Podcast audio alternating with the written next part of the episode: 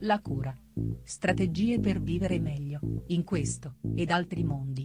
Di Massimo Silvano Galli.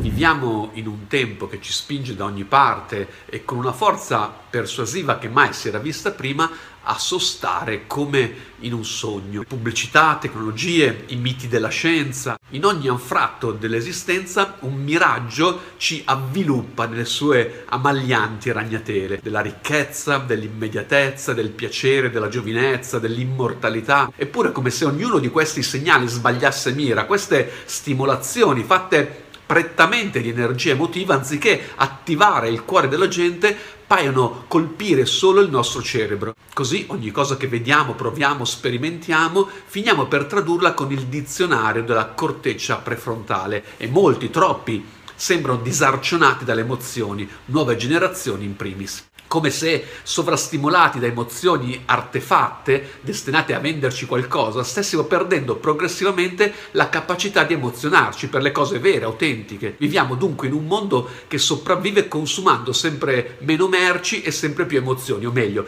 emozioni travestite da merci, e che forse forse per funzionare necessita di consumatori che siano sempre meno capaci di emozionarsi. Non è forse la mancanza che genera eh, la domanda? Così questa sovraesposizione quotidiana di emozioni che avviluppano appunto tutto ciò che ci circonda sembra di fatto saturarsi in un parossistico cognitivismo che più spesso di quanto si possa immaginare produce malessere, disturbi e patologie correlate, proprio perché la valanga di emozioni che subiamo non trova strumenti di decodificazione giustificazione eh, se non la ragione chiamata a decidere tra acquisto e non acquisto, consenso e non consenso. Imparare a conoscere e a riconoscere e a nutrire le nostre emozioni è invece il percorso che ci può tutelare e spesso salvare e la medicina è la letteratura, la poesia e ogni forma d'arte in genere. Tu chiamale se vuoi